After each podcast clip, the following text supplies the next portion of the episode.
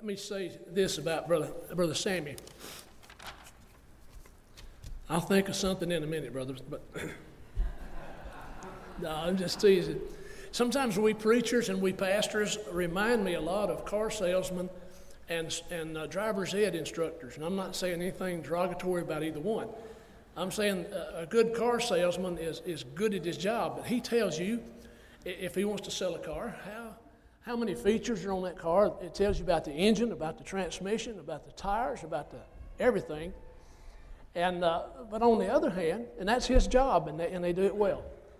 Uh, just ask me, I purchased three, you know, just recently, but also, but, but a driver's ed instructor, he knows everything about that car also. He could tell you all the details about it, but the, the difference between a salesman and the driver's ed instructor is the driver's ed instructor tells you how to drive it after you buy it. See, sometimes we preachers like to get up and we like to brag about how much we know about God's Word. And there's nothing wrong with that. And we preach mechanically God's Word. We talk about, we talk about the, the Greek and Hebrew and, uh, and the meaning and all of those things, and that's great.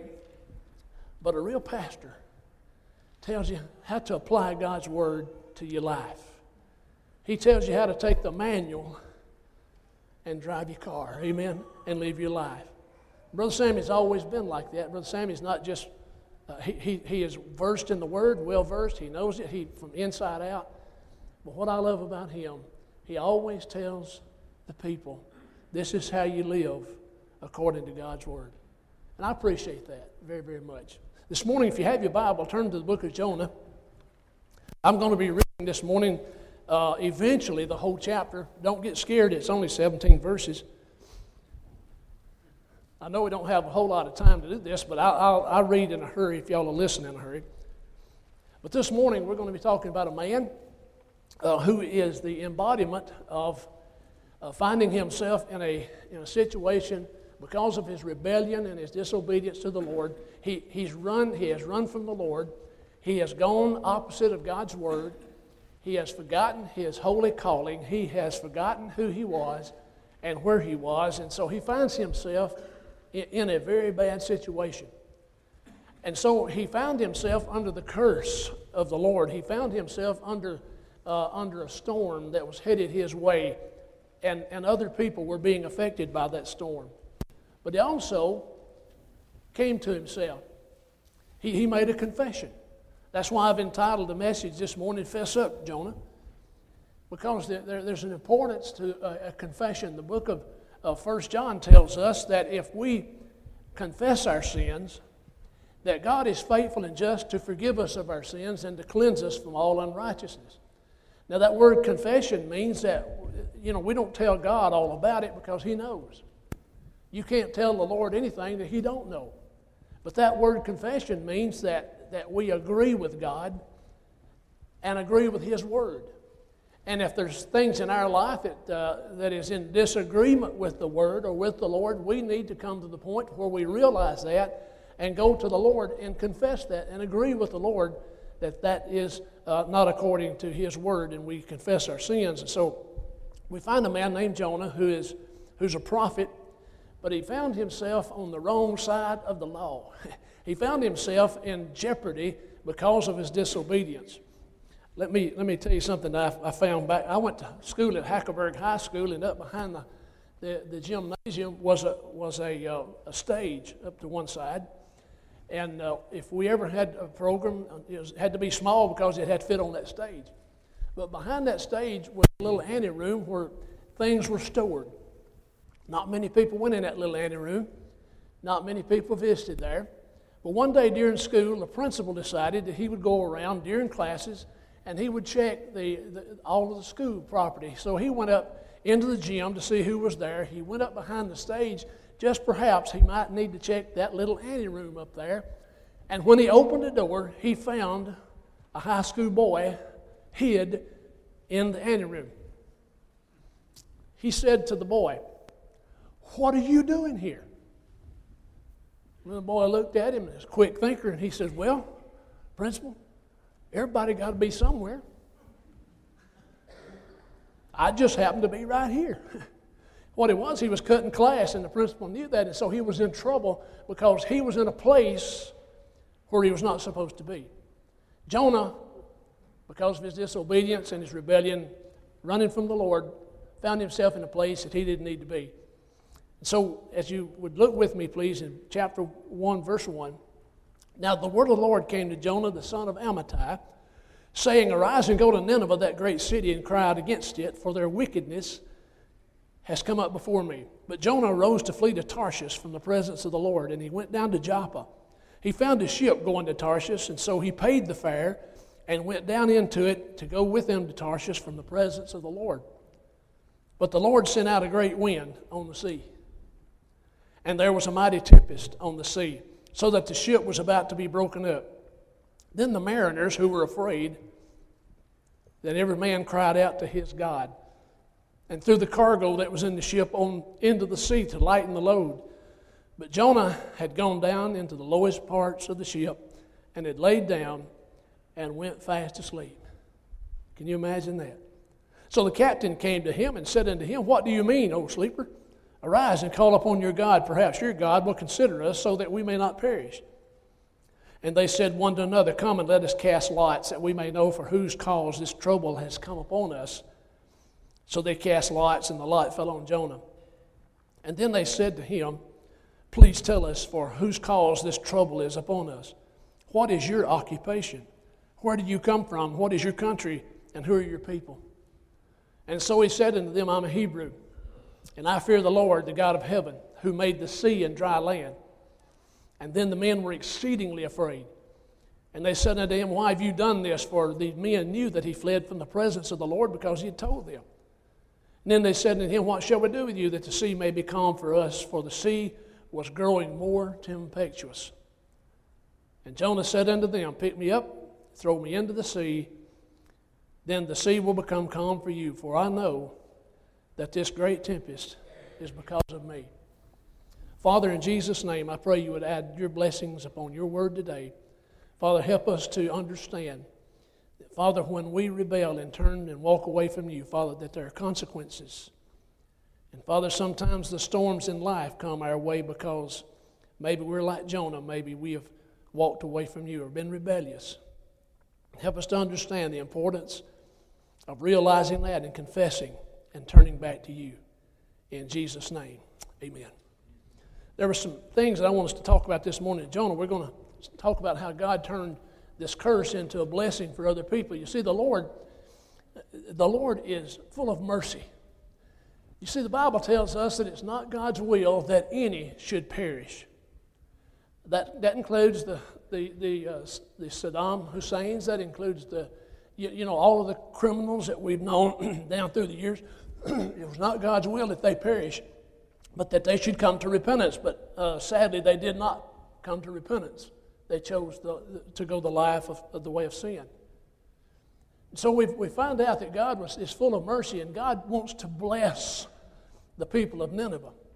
You see, Nineveh was the chief city of the Assyrian Empire who was oppressing uh, Jerusalem at this time and, and Judea and, and Israel and all of the people of God, and they had oppressed them. They had been taking their, uh, you know, they'd been raiding their, uh, their land, they'd been taking captives, they'd been mistreating people, they had been cutting up people into pieces, they had been torturing people. And, and so the people and the, uh, the Jewish people hated the people of Nineveh and the people of the Assyrian Empire. So Jonah had a, had a hatred in his heart and a dislike for these people, and he surely didn't want to go there. But God wanted to show Himself great and mighty and gloriously powerful and merciful in, in a grand way that history can only tell us this story. And, and when I read this, I want to stand up and just wave my hands and say, Praise the Lord. He wanted to be merciful to, to, to these people who were not merciful to His people. He said to Jonah, Jonah, I want you to go to Nineveh and I want you to preach. I want you to preach to those people. And Jonah didn't argue with the Lord. He just got up and, and, and went the other way. He just, he, instead of going toward Nineveh, he went the other direction. He went down to Joppa and they found him a ship. And, and he was going to Tarshish. And he just got in, he paid the fare thereof. There's a whole message in itself. He, he was willing to pay the price But you know, he's fixing to pay a, a dear price by spending three days and three nights in the belly of a whale. I don't know, I've never been there, and I hope I never have to go there, but that had to be pretty bad. But Jonah decided he was going to run from the Lord. And so immediately after he got into the ship, if he paid the fare, he went down into the, the belly of the ship and he went to sleep. So the sailors, they set sail. Out in, right out in the middle of the ocean, the Lord sent a wind. The Lord sent a wind. I don't know if you've ever had the wind of God blow in your heart and in your life, but I have. You see, I was uh, probably, I can really identify with the, with the book of Jonah because at one time the Lord called me to preach, and you know what I did? I just turned and went the other way. I said, There ain't a way in this world that I'm going to be a preacher. I've seen some of the things and, and, heard some of the things said about preachers and how they're treated and by some folks way back then. And I know y'all don't treat Brother Sammy that way and you don't talk about him. But I, I, I heard some bad stuff and I didn't want any part of that. So I began to run from the Lord and I, I experienced the wind of God in my life. I experienced the storm. I experienced God's hand as He began to, to, to, to stop me from, from a life of destruction and, and, and where I was going. And in order for me to, to have uh, enough time in my life to think about it and consider it, and like Jonah, to, to make a confession and turn my life around. And let me tell you something. If you're here today and you're running from the Lord, if God is calling you to do a, something, if He's calling you to do ministry or to witness or to work or to praise, if you're, if you're going in the opposite direction and you're running from Him, can I tell you something? You can't outrun Him. I'm pretty long legged, but I've always been slow because I've been clumsy. I can't even, still, I can't chew gum and walk at the same time. You know, matter of fact, I can't even chew gum. That's pretty clumsy. But let me tell you something. The Lord, did you hear what David said in the Psalm, Brother Sammy? He said, Lord, you know, I decided to, to flee from the Lord. It said, when I took the wings of the morning and eh, like a dove and flew to the uttermost I looked around and said, Lord, you were there. And if I dug my pit down to the very pits of hell, I found out, Lord, you're there. You see, He's always there waiting on us. And here Jonah was, was being disobedient and he was, he was running from the Lord, and God sent a wind out and says, Let's stop this boy right here. And so there's three things that I want us to notice this morning of what caused Jonah to stop and think. Number one, Jonah was bombarded with a bunch of questions. I don't know about you, but when I was a kid at home, I didn't want no questions from my mom and daddy. Well, what you been doing? What you do in school today? And, wow. that wasn't me that cut class, by the way, that was found in the back in that room. But it wouldn't, I wouldn't put it past me because, you know, uh, how it is. But I hated questions because questions tend to pull out stuff from us. And so the Lord began to send people in Jonah's life to ask him questions. The first one's found in verse 6. And the captain of the ship came to Jonah and says, What do you mean? What do you mean? Hey, man, what's going on? You know we're in jeopardy. You know there's a storm raging. You know we're having to throw out stuff from the ship. And here you are, you're laying around and you're paying no attention whatsoever to where you are, and you don't care about us. What do you mean? You know, I've had the Lord ask me that. Gary, what do you mean? Well, get up and call on your God. He said, perhaps your God will listen to you, and perhaps He will, he will deliver us from this, this this, this storm that we're in, and he asked him that question. The next one is found down in verse 7. And uh, it, says in verse 7 and 8, it says, They said unto one another, Come, let us cast lots. Let's see, let's just see who's guilty of why that we're in jeopardy. And so they cast lots, and the lots fell on Jonah. You know what the Bible says? The Bible says, Be sure that your sins will find you out. Jonah learned that firsthand. They just cast lots. And I don't know what they did. I don't know if it was stones that they had or if it was bones that they threw. But whatever they did, when they cast those lots, it put the finger on Jonah. And then they began to ask him, Please tell us for what cause this trouble is upon us. When I was rebelling from the Lord and running from Him, one of the most pertinent things the Lord sent my way was Gary. You know, the world's in trouble, and you could be helping do something about that.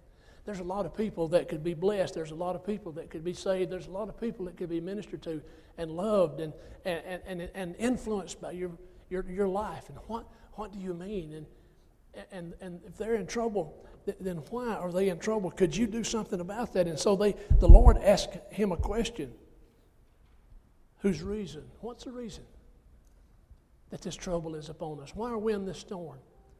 As you see, can I, can I tell you something about a storm in the life of a Christian who's been rebellious? It does not just affect you, it affects everyone in your world. You see, here we've got, we, we've got sailors and, and we've got other people that are about to perish. They're, they're crying out and they're begging for their lives. And, it, and, and there's no reason why that they should be doing that other than the fact of Jonah. And so they said, Why is this trouble upon us? What's your occupation? Don't you know Jonah hated to answer that question? I'm a prophet. I'm a prophet. He was a prophet. He served Jehovah God. His job was to proclaim the good news about the love of God and, and, and about faithfulness and all of those things. And here he is. The bones or the, or the stones have pointed him out. You're the reason that we're in trouble. So, what's your occupation? And he said, Prophet. And then, where are you from? You ain't from around here, are you, boy? Where you from?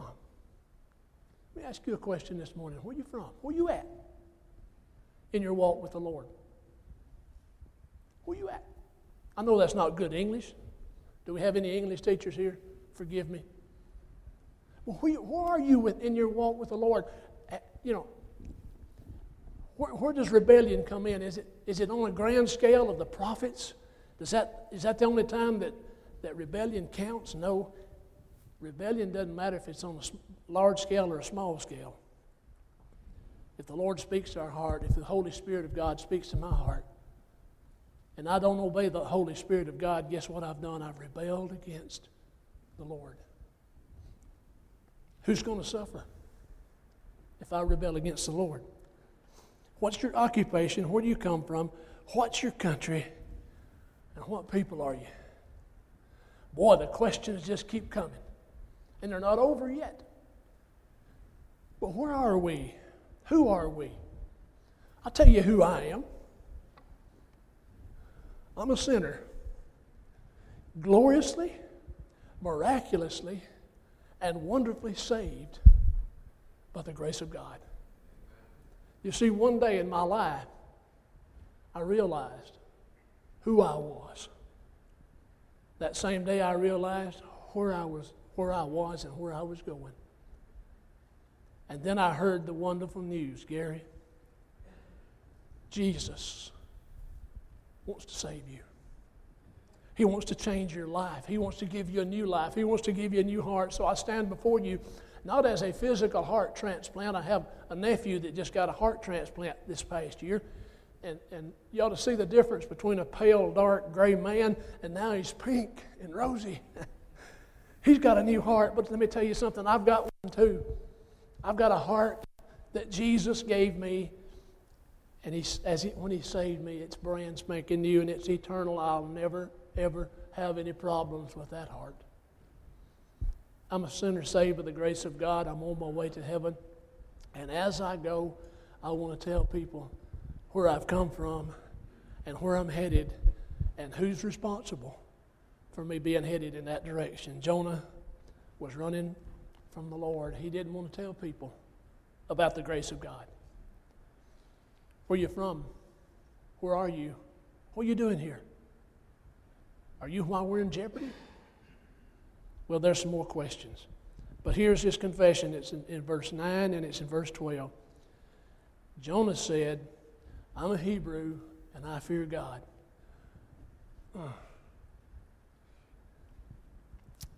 He's the Lord God of heaven who made the sea and who made the dry land. Look at verse 12. And he said unto me, unto them, Pick me up, throw me into the sea, for the sea will become calm to you. For I know that this great tempest is because of me. You see, confession made the difference. Confession made the difference in everything. First of all, Jonah didn't blame anyone else for his rebellion than himself. He took ownership of that rebellion. He took ownership of that uh, uh, uh, of him running from God. He didn't try to say, "Well, you know, I had I, I, had a strict mom and daddy, and I always said I didn't want my kids to be made go to go to church and do all this." And so uh, he didn't he didn't try to make. Have you ever heard anybody though that that, that blamed everyone else or someone else for everything that happened in their life? I have. They're always pointing the finger. Well, it's somebody else's fault. Can I tell you something? Until I get to the point to where I take ownership of some things in my life, I'll never be any more spiritual, any stronger in the Lord, and any stronger in the faith than I am right now. For some of the things that I've asked myself, do I have to take an ownership? First of all, I have to own the fact that I am I have played the major role to play in the spiritual strength or weakness in my life in my family's life, in my community, and in my church. I take ownership of that. That belongs to me. Number two, I must be honest with myself and see myself as God sees me. When I was lost, God saw me as lost. He saw me as, uh, as unclean. He saw me as a person who, who had rejected Him. But when I came to the point of belief and trust in Him, He saved me. And now He sees me through Jesus. But I have to see that, and I must realize that I'm as close to God as I want to be. Every person here today, got to tell you that. You're as close to the Lord as you want to be. If you're lost today and you're here, you don't know Jesus, you've never confessed Him, you're that way because that's what you've chosen. But today you can change that. Amen. Today you can believe in the Lord Jesus Christ like the Philippian jailer who came running into Paul after the earthquake in, in Philippi and say, Sirs, what must I do to be saved? And, and you know, Paul at that time didn't go through this big discourse of, well, you know, uh, what's the ABCs? And he just said, believe in the Lord Jesus Christ and you'll be saved. And by the way, if you you and your whole family can be saved if they believe in the Lord Jesus Christ the, the, the turning point is believing in the Lord Jesus Christ, not about Him. You can have a head full of knowledge about Jesus. You know, Satan's got a head full of knowledge about the Word of God. Remember at the temptation of Jesus, Satan even he even misquoted some scripture to Jesus when he was up on the pinnacle of the temple. He said, Jump off, for it is written. He'll give his angels charge over you, lest you would dash your foot against a stone. But you have to believe in Jesus. He died for you. He was buried and he rose again the third day, and he loves you, and he will give you forgiveness of sin and a life that's life eternal. And lastly, I must be willing to die to myself in order to live. Paul said he was crucified daily. I have to die to myself. That means that I have to put my wants and wishes and all of that aside and put his ahead of mine. That's pretty hard for us humans to do, to put anything ahead of us, isn't it? But I have to do that. There's a confession he made. He said, first of all, I, am a prophet. I, I, I serve the Lord. He made heaven and earth. And I serve him. And I can imagine these sailors wanting to go back and revisit those questions. What are you doing here then? But he went on. The confession, confession brought more questions. Look in verse 10. Then the men were exceedingly afraid and said unto him, Why have you done this? Why? Why have you done this? For the men knew that he had fled from the presence of the Lord because he had told him. And then they said unto him, What shall we do with you? You know, sometimes the world would like to chunk us aside and discard us. But you see, God had another plan for Jonah. Jonah, he, just, he said, Throw me overboard and the sea will be calm. Because I know it's, it's because of me that we're, y'all are in this trouble. And so that was his confession. So, what happened after Jonah confessed? Well, look at verse 13. Nevertheless, the men rowed hard to land, but they couldn't get there. Sometimes we turn to the world and their devices and their institutions and say, Help me. When in all reality, what we need to do is get on our face before living God and say, Lord, I, I, there's sin in my life, and I confess this sin, and I, I, I ask you to forgive me and cleanse me. And the Lord is faithful, and He will do that. He promised. But still, we try to go and turn to the world's things, and it rowed hard and to return to but they couldn't do that, for the sea continued to grow more contemptuous against them, and therefore they cried out to the Lord. See, the sailors began to cry out to the Lord. They cried out to the Lord. We pray the Lord, please don't let us perish for this man's life and don't charge us with innocent blood, for you, O Lord, have done it as you please. And so they picked up Jonah and they threw him overboard. And, and then they feared the Lord exceedingly because the sea became calm. And they offered sacrifices to the Lord and they made vows. They worshiped the Lord after the sea had become calm. Now, the Lord had prepared a great fish to swallow Jonah. You see, here's where the, the blessings begin. See, the Lord can turn anything into a blessing if we just let it. You see, the, the you know, the men was saying, they were thinking, Jonah's going to drown, but we're going to throw him overboard. But all of a sudden, God said, No, I got some more grace in my heart for Jonah. So he sent a fish. And the fish swallowed Jonah. Three days and three nights he was in the belly of the fish. You say that's not much grace. It is if you're drowning in the sea. Amen. So, what's the result of Jonah's confession? Well, Jonah went on. To, he spent three days and three nights in the belly of the fish, and all of a sudden he began to pray. He began to repent. He began to confess even more to the Lord, and he began to you know, to get his life back straight with the Lord. And all of a sudden, three days and three nights, the old whale beached himself on, on a beach and he vomited Jonah out on the beach and he hit the beach running.